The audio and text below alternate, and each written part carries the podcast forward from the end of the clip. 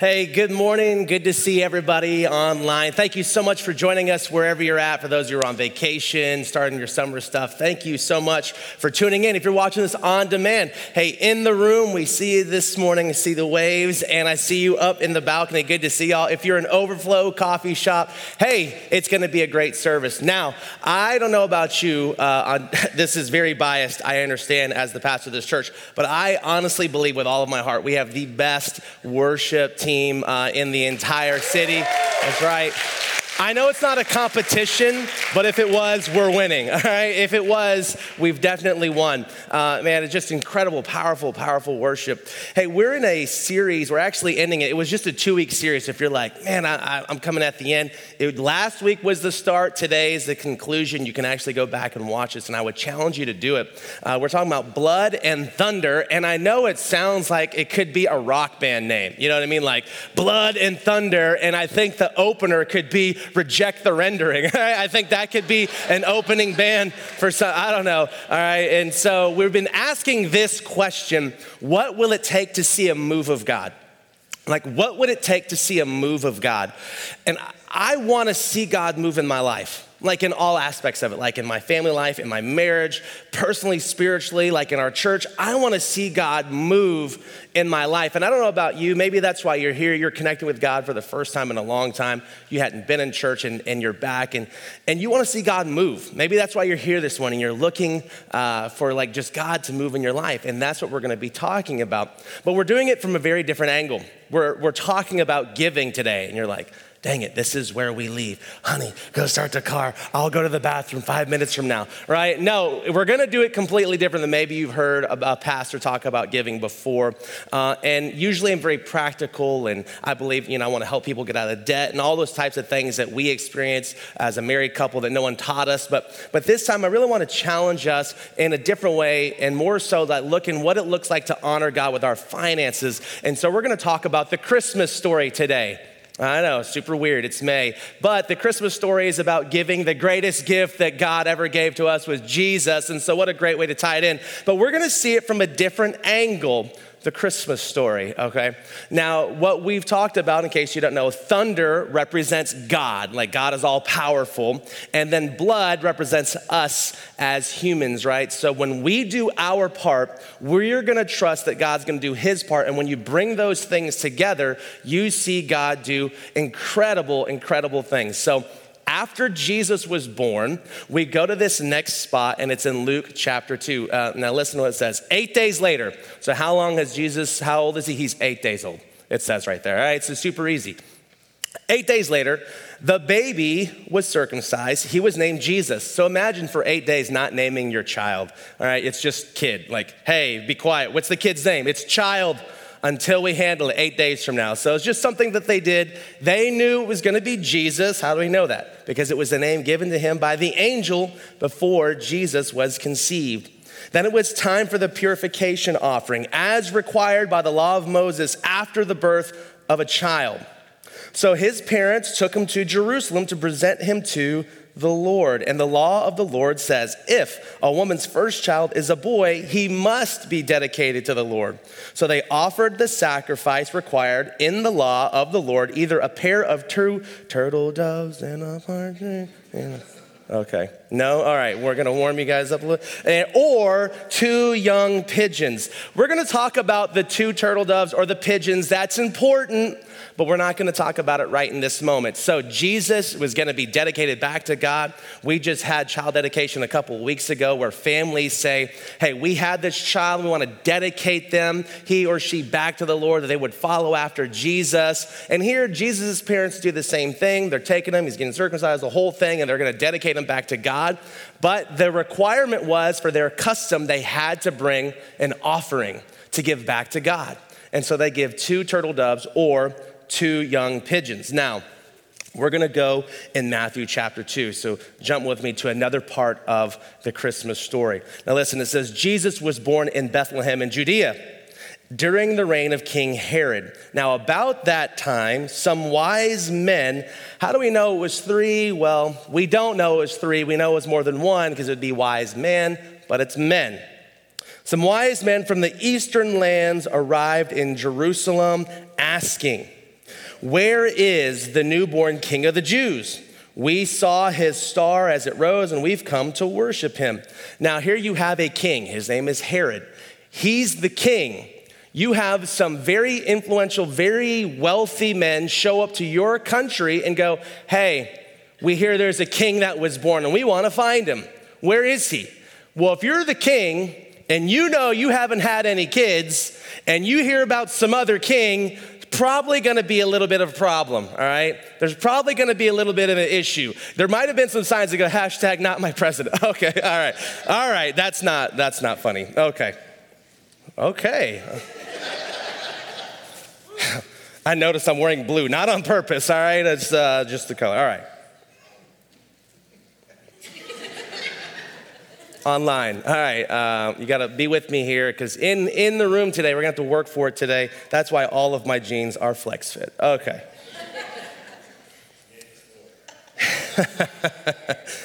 they want to kill Jesus. Who? Herod does. Why? Because this is a new king. He's the king. So if he's the king, he doesn't want any other king, but they don't know what kind of kingdom that we're talking about. So he says this to the wise men Oh, please find out the information. I too would love to worship this king. So the wise men go off. We're going to pick up in verse 9. Now, after this interview, the wise men went their way, and the star they had seen in the east guided them to Bethlehem. And it went ahead and it stopped them over the place where the child was. When they saw the star, they were filled with joy. Now they entered the house. This is important. There are some of you who have Christmas decorations with Jesus in a manger with the shepherds in the field and the animals, and there's wise men. You don't have a biblically accurate representation of the birth of Jesus. The wise men weren't there. That's called you overpaid from Hobby Lobby, all right? You shouldn't have done it. It's not accurate. If you want to be accurate and you have the birth set up, take your wise men and set them on a bookshelf on the other part of a room because they're making their way to the baby, all right? If you want to be accurate, I'm just helping you out. They come to the house and they see the child with his mother Mary and they bow down and worship him and they open up their treasure chest and they offered him gifts of gold, frankincense, and myrrh. Can you imagine this? You're at your house, you hear a knock, you open the door, there's like this huge entourage of just cars, just like limos and like Cadillacs and Escalades, right? Navi, whatever you want, like just these nice vehicles just come rolling out. They go outside, there's just line of camels. There's all this whole entourage of people, and they walk up and they see your child and they fall down and worship your kid. This is a crazy experience that's happening right now. Now you have gold, that'd be like cash. You'd be like, oh my gosh, that's amazing, right? Boom, they're laying down like gold in front of his feet. They're laying down frankincense, which is a type of incense, which would have been incredible. And then they got myrrh. You're like, okay, what's the big deal about myrrh? Myrrh was an embalming oil. In other words, they would use it for people who were to die. They did not get this gift from Buy Buy Baby. You know what I'm saying? Like, they didn't show up. Like, imagine you have a baby shower. We got all these children being born, right? Or you've had kids and you have this baby shower, and then someone gives you the gift of formaldehyde. I want, you to have this. You're like, thanks we're not inviting this family anymore, right? Weird people.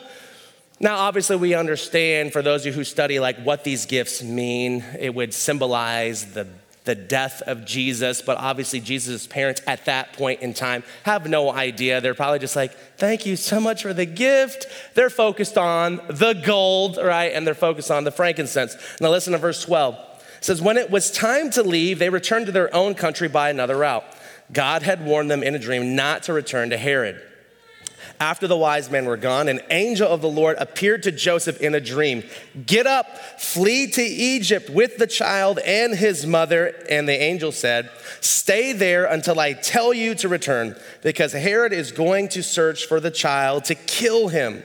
That night, Joseph left for Egypt with the child and Mary and his mother, and they stayed there until Herod's death. This fulfilled what the Lord had spoken through the prophet I called my son out of Egypt. So Jesus, uh, Jesus' parents, they get this dream from God. And it's like, you've got to get out of Bethlehem. King Herod is going to kill every male child two years of age and under. So that's how we know Jesus was a toddler. He was about two years old. So imagine if you found out that someone was going to kill all male children. You had a two year old, like, you'd be freaking out too you'd be going somewhere else too. And he says, Go to Egypt. And sometimes, men, we don't get it. And so God lays it out real quick. You go to Egypt. Don't forget the baby and don't forget the mom, all right? Like, take them with you. He's like, Oh, all right, I, I didn't, I wouldn't have thought about that. I was just gonna go. So I think sometimes that's funny how it's included in the scriptures. And they stayed in Egypt until Herod died. And it obviously fulfilled a lot because Jesus came from out of Egypt. Now, how does all of this relate to giving? This is really weird.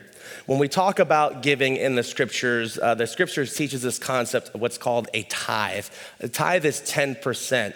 Now, the thing that I love about that is giving back to God. A tithe is actually not like giving to God, it's just returning what already belongs to Him right? When you're tithing back to God, you're not saying, like, hey, I'm, I'm giving. No, what we're saying as a follower of Jesus is, I want to give back what already belongs to God. He gives us everything, He requires all of it, but He says, hey, all I'm gonna ask is you give back 10% what I have given you, which I think is honestly really incredible, which means we gotta change the way that we think, living on 90%, but we're not gonna talk about any of that stuff today how can we honor God in this area, especially when it comes to finances, because we tend to hold on to money pretty tightly. There are a lot of us here today that you're pretty strapped.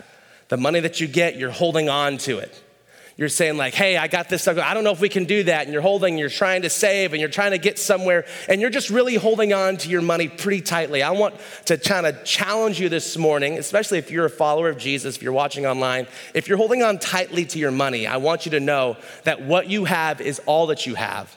And god can't do anything more for you because your hands are closed. But when you choose to open your hands to god and just say lord i'm going to trust you I promise you that God's going to do something in your life as just a way that does not make sense. He just honors you. It's the only place we see in scripture God says, Test me.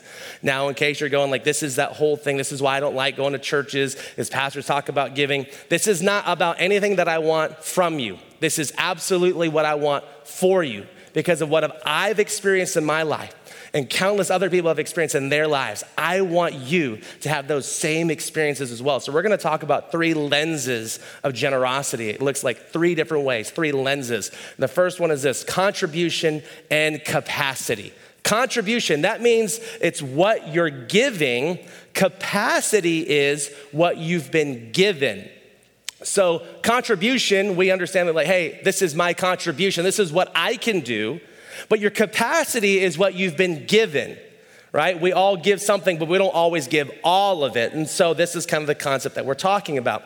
Now, here you have Mary and Joseph, they dedicate Jesus. That's part of their customs. That's what they were supposed to do. Now, in the law of Moses, if you go back, Moses has the first five books. He wrote the first five books of the Old Testament, and there were lots of laws that Jewish people had to follow. Thank God we don't have to do any of those things today. A lot of laws, all right?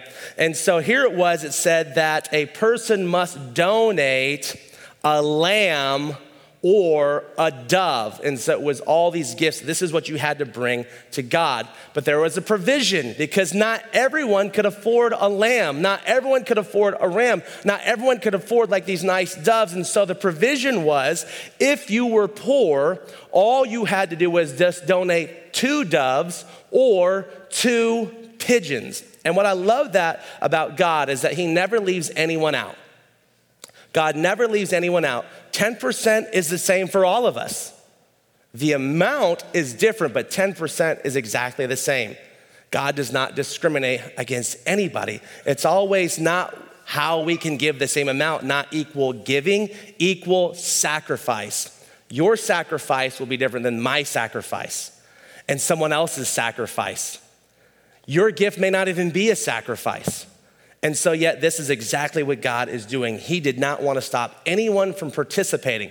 If a poor person in that culture had a baby and they wanted to dedicate their child back to God, and they said, Oh, you have to give a lamb and a dove, they would feel left out.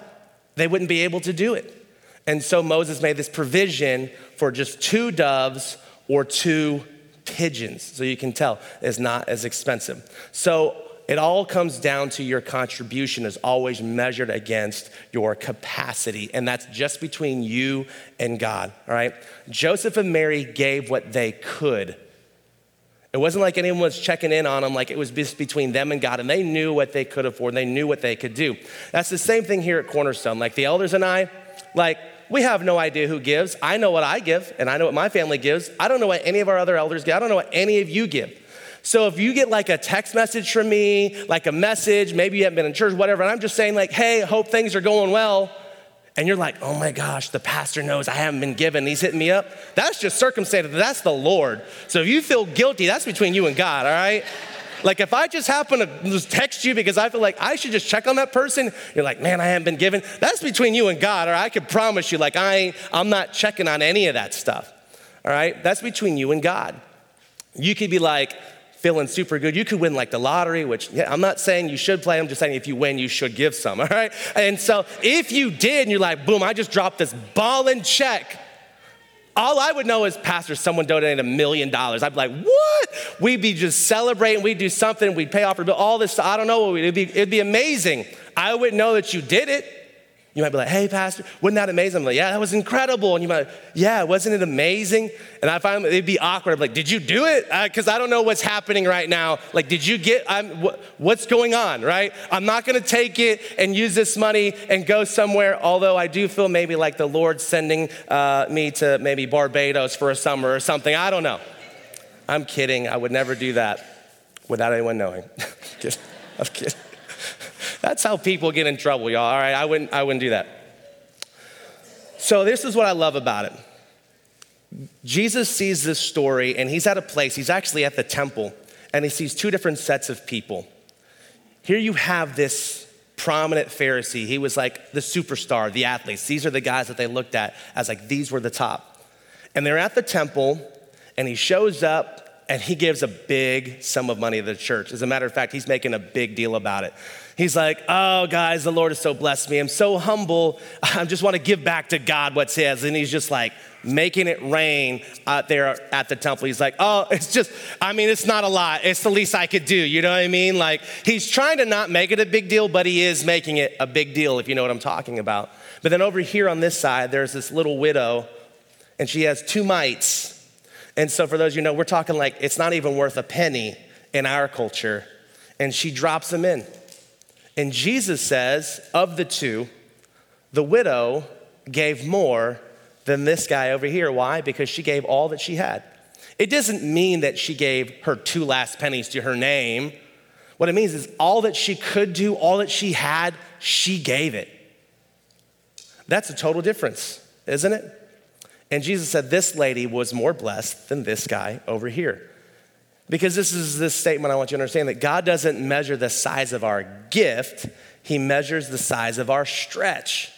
How hard is it for us to do something? A gift for you, if I give $100, for some of you, be like, I, I can't do that.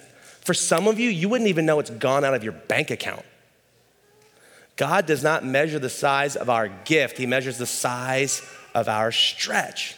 And that's what we're talking about. Giving 10% of $100, that's easy, that's 10 bucks. But if you had a million dollars, giving 10% of that, 100,000, that's a little harder. And so that's what we're talking about. God is not looking to see how much you give, He's looking to see what it took for you to give. The second lens we see is this is sacrifice and supply. We see sacrifice and we see supply. It was tough for Mary and Joseph to give this gift, all right? I mean, think about this for a second. They literally gave birth to Jesus in a barn. And I'm not even talking like the kind of barn you can get married in, okay? It was not one that people were using. This was like, no, this is the kind of barn you don't want to be around. And that's the only place that Jesus could be born. And I think about it taxes are hitting everyone, right? Everyone's paying this insurmountable amount of taxes. And then, like, here's Joseph, and Jesus is not even his child. But he hadn't missed a ball game. Anyone know that song? All right, no. All right. So things were tough. It was a tough situation for them. It was a hard season for Mary and Joseph. They find this little house just to spend their life, and they're just trying to go about and they're doing it. So they're trying to honor God with the way they're living. And so now you fast forward the story. Again, we talked about how some scholars say it's been two years. Jesus is now two years old. Those are some of the hardest times as a parent is getting through those toddler years. And after they get past the toddler stage, they trick you into thinking you can do it again. You're like, oh, that wasn't bad.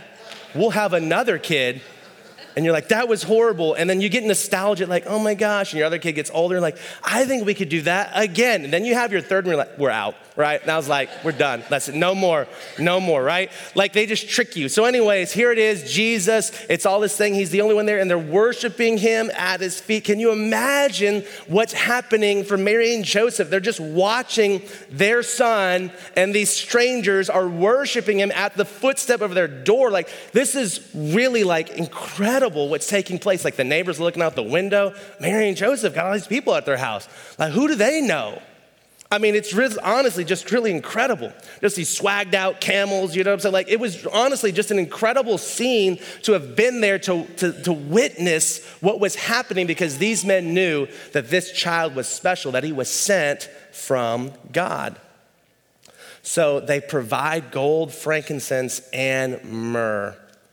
You know what's amazing about that is God never tells us how He's going to provide for us, He just does it.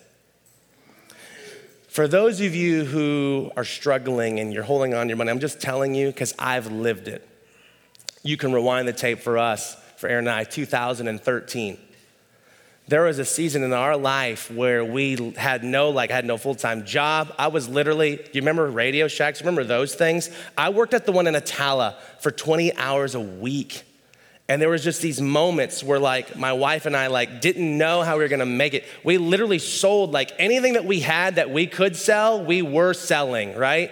Like I was like, I'll make egg rolls, Aaron. Like, I don't know, like I'll go work for Maycon. You know what I'm saying? Uh, and, and uh, I was, I'm just, we're trying to figure out, we're trying to figure out like how we're gonna survive. And I remember that year for us, I got our W 2s back we didn't even make $23,000 that year.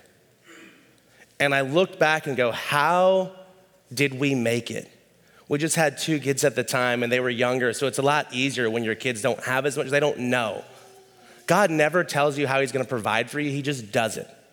But it comes when you honor Him. And when you honor God, it doesn't mean that your life still is not gonna be tough. That was a hard, hard year for us financially but yet God provided for us and continued to go above and beyond because we said, God, we're going to trust you in every area of our life. When there is the spirit of sacrifice, God takes care of the supply. When you have this spirit of sacrifice, this is the two mites that I can give. God takes care of the supply. You know, we do things like this Easter 120 challenge, and we're saying, hey, like over and above, like if you give, there's these envelopes numbered 1 through 120. It's amazing to see people even take like the lower numbers because you never know what a sacrifice is for someone. And because of the generosity of people here, we saw over 1,500 people reached at our uh, Easter block party, and we saw countless people put their faith in Christ at Easter this year. I love what Paul writes in 2 Corinthians um, chapter 9. He writes this He says, for God is the one who provides seed for the farmer and then the bread to eat. See, sometimes we have it backwards. We think, like, I'm working this job, I bring home a check. Not, God gave you the ability to work that job and to get that check. If you can walk, God gave you the ability for you to walk. How do I know that? Because there are children who are born who can't walk, but yet you are able to walk.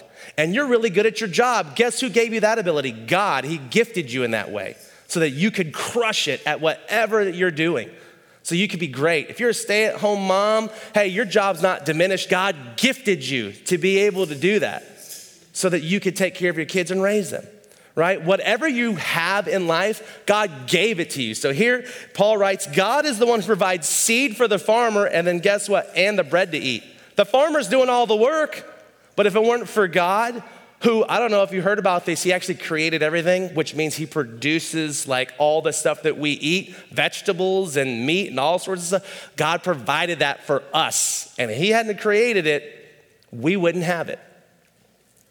In the same way, he will provide and increase your resources and then produce a great harvest of generosity in you. Isn't it incredible that one seed produces more than one vegetable? Could you imagine if you're like, hey, I'm planting this one tomato seed and you just got one tomato out of it? That'd be a lot of work for one tomato. I don't think I'd eat them. BLTs would not exist. You know what I'm saying? Like, right? But one seed produces an abundant amount of produce. So he continues on.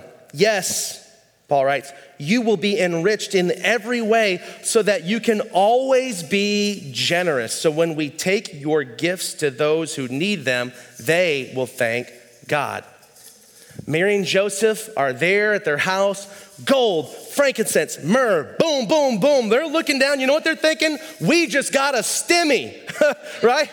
Like this is amazing. Jesus is two years old. He don't need the gold. You know what I'm saying?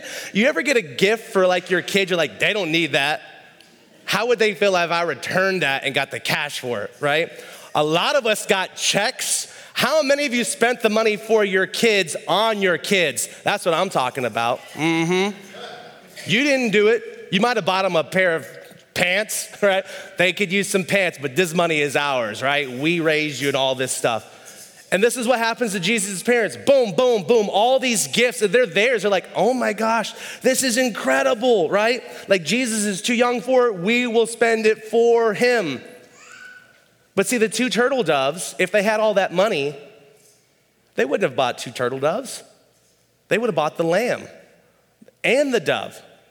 They had no money then, and it meant more to them. They could have just gone to the temple, boom, here's the money. How much is it? Boom, there you go because they had all this free cash. No, it meant much more to them. It was harder to give the gift because they didn't have anything. There's gonna be something that will come up in your life that will cause you to go like this. Gotta hold on. It's the enemy keeping you from experiencing what God wants for you. Sacrifice comes in. That's where faith steps in. And I'm not saying be ignorant, okay? If you have a family, provide for your family. If you're like, oh my gosh, should I feed my family or give this money to the church? Take care of your family.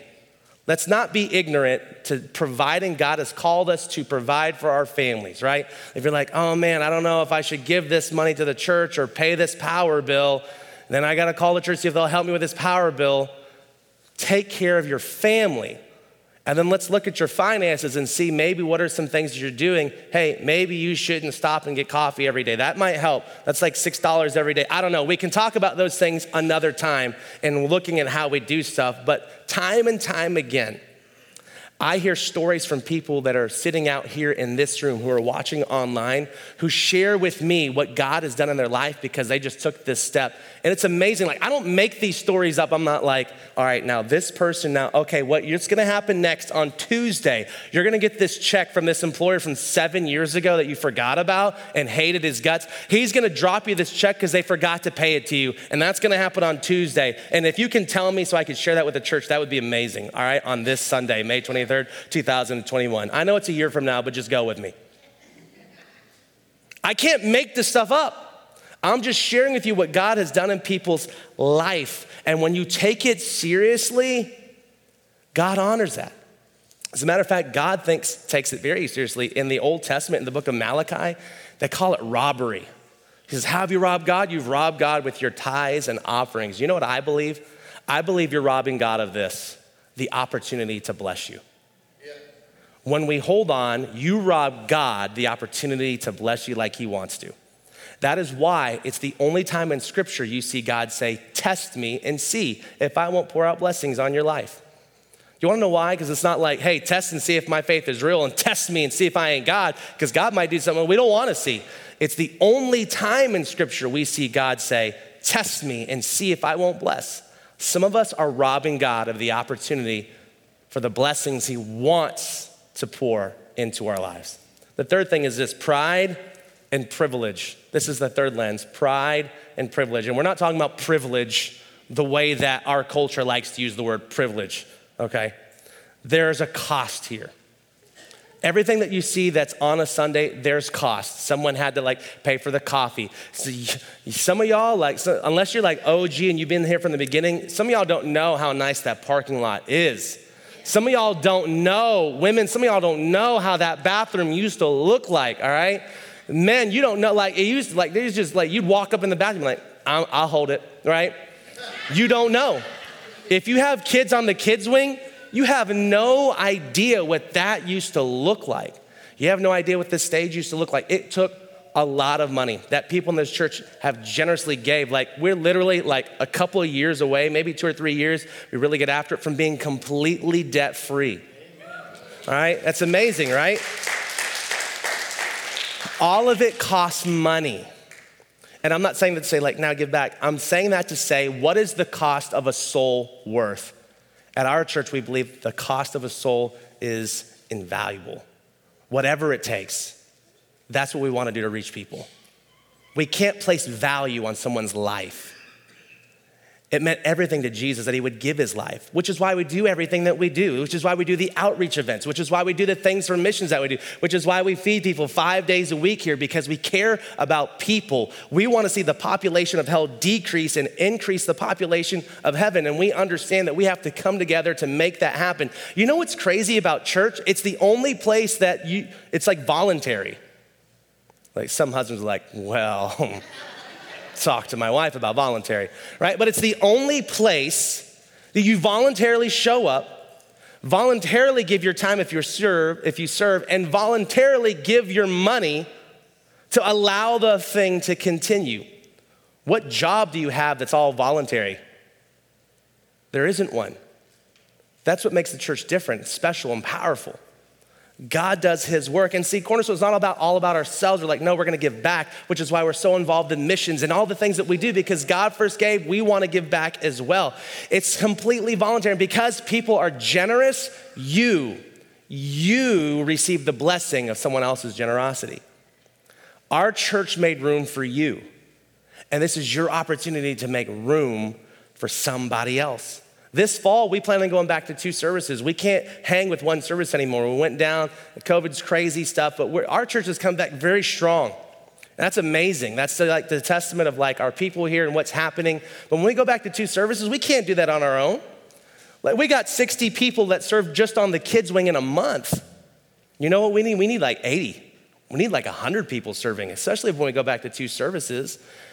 And so we need people to give back. And so I'm saying that to say we are here because of someone else. Cornerstone did not build this church. First Presbyterian did back in like the 1900s. And then everything that you see on this building here was built in the 70s. That wing was built in the 20s, which is why we had a lot of work to do. Another church came in and did some stuff to it, and then Cornerstone came behind them, and we've done all the work. You see, like that coffee shop, there used to be a wall there. We're like, blow it down, no walls. That, like the welcome area, there used to be a whole room over there. We're like, tear it down, open it up. I can't tell you how much we've done in this church here because of people's generosity. We are here because of someone else. And we're able to stand on the shoulders of a foundation that was built. And I'm thankful for that. We didn't have to build a building, we didn't have to build a stage, we didn't have to do any of that stuff. We get to reap those benefits. And the same thing is true for you who are here. You get to reap the blessings from someone else's sacrifice. But you know what's amazing about it is now you have the opportunity to be the one who sacrifices to bless somebody else. There are countless people who put their faith in Christ. I can't tell you how many kids are gonna grow up through this church. On an average Sunday, not even a special Sunday, we will average 60 to 80 kids just on the kids' wing in one service. Imagine when we go back to two services. Imagine if these kids grow up in church, they're growing up in our student ministry. The student ministry, the room that we had for the student ministry, before we even finished it, they already outgrew it. So they meet in here on Wednesday nights. Imagine these kids putting their faith in Christ and growing up and they're here, whether they go out of our county or they stay here in the city, imagine the world changers. Because you're like, I'm gonna invest in my children and in my kids' friends and in my in my friends' kids. I'm gonna invest. And I want to see them change the world. And they grow up through this church. And we get to send, like, imagine us, Cornerstone. We have a, a missionary in Indonesia, Alan and Ruth. Imagine a Sunday when we do child dedication, we do missionary Sunday. We're like, hey, we're sending out 10 families today because your kids, and a lot of us would be a lot older. I'd be like, imagine us sending out 10 kids, right? Like, I'd be like uh, older, like, I'd be a lot older, right? You would be too, so come with me there. And just imagine like sending these kids out and who are not kids anymore. They're like married and stuff right? Like to probably someone else in this church, that'd be weird, right? So get, get friendly with people, right? You may be in laws with someone here. Imagine, because we took it seriously and we said, we have the opportunity, we have the opportunity to change someone's life because of this church, because we came together to do all of it. What would you pay if the life of your kid was on the line? I had a friend, uh, he's a church planner. We supported him. It was their cousin, their niece. Their niece is 12 years old. She was gonna turn 13 next week. Just two days ago, she was hit by a car. Yesterday, she passed. But imagine your child, you're in that situation. How much would you pay to save your child? How much would you pay? Well, we'd probably be mortgaging our house, selling everything we could. We'd be doing anything that we could. This was the mentality with God. He says, I risk it all, and I'm gonna send my son, and I'm gonna make sure. I'm gonna make sure that he stays alive. You know what he does? He knows Herod's crazy and he wants to kill children. So, you know what he does? I'm gonna send some wise men. When? At the barn? Nope. He waits a couple years later when they're at their house and he gives them gold, frankincense. How do you think poor people make it to Egypt and back? They just got gold, frankincense, and myrrh. They could use the gold, they can sell their frankincense, and they could sell the myrrh. And not only did they do that, they could live in Egypt so that they could come back. God provided for them exactly when they needed it. And if God can use wise men to bring Jesus to Egypt and back, what will God do through your generosity? Where will He take Jesus through you? You have the opportunity to change the world. So I want to challenge you. Last week we had about 10 people say, Pastor, I'm going to take this challenge. It's a 90 day giving challenge. Now I want you to hear me because this is, again, not what I want from you. Cornerstone, financially, we're strong. And if you want to know what our finances are, every single month, we put out everything that we spend and all of our budgets right there on the wooden table in the lobby. Anytime you want to see what I make, you want to see what we spend our money on, it's on a piece of paper right out there you can take every single month. All right? So we have nothing to hide from you. Our church is strong financially because of the generosity of people here. But I believe God wants to bless you more. That's why I say it's not what I want from you, it's what I want for you. So, you're in one of several categories. If you don't give anything, that's some of you. For the next 90 days, I want to challenge you to do this give something.